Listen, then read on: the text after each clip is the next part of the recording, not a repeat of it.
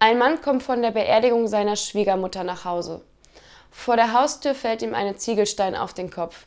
Er reibt sich die Stelle und ruft fragend zum Himmel: Was, schon oben?